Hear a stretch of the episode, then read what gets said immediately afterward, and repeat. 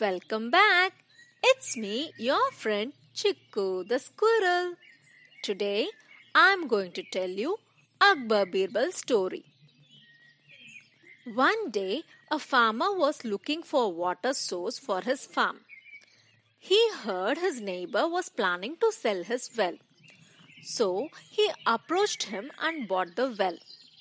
Next day morning, the farmer went to fetch some water from the well.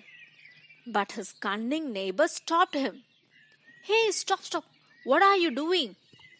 Farmer was confused.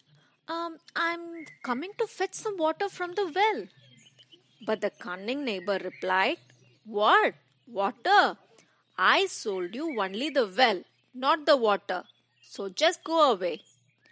Farmer was shocked and he understood that his neighbor was trying to cheat him. The farmer went to Akbar to ask for justice. Akbar summoned the neighbor and asked Birbal to handle this case. Birbal asked the neighbor, Why don't you let the farmer take water from the well? You did sell the well to the farmer, correct?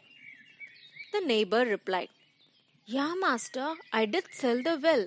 I'm not denying it. But I didn't sell the water in it, so he has no rights to draw water from the well.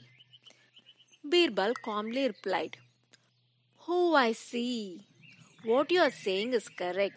It is your water. But why is your water is inside farmer's well? That is not correct. Either you have to pay rent to the farmer or you have to remove the water from the well immediately. You decide.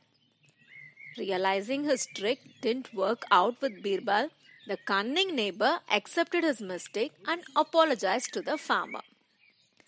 So, kids, nothing can be achieved by cheating. Cheating doesn't help.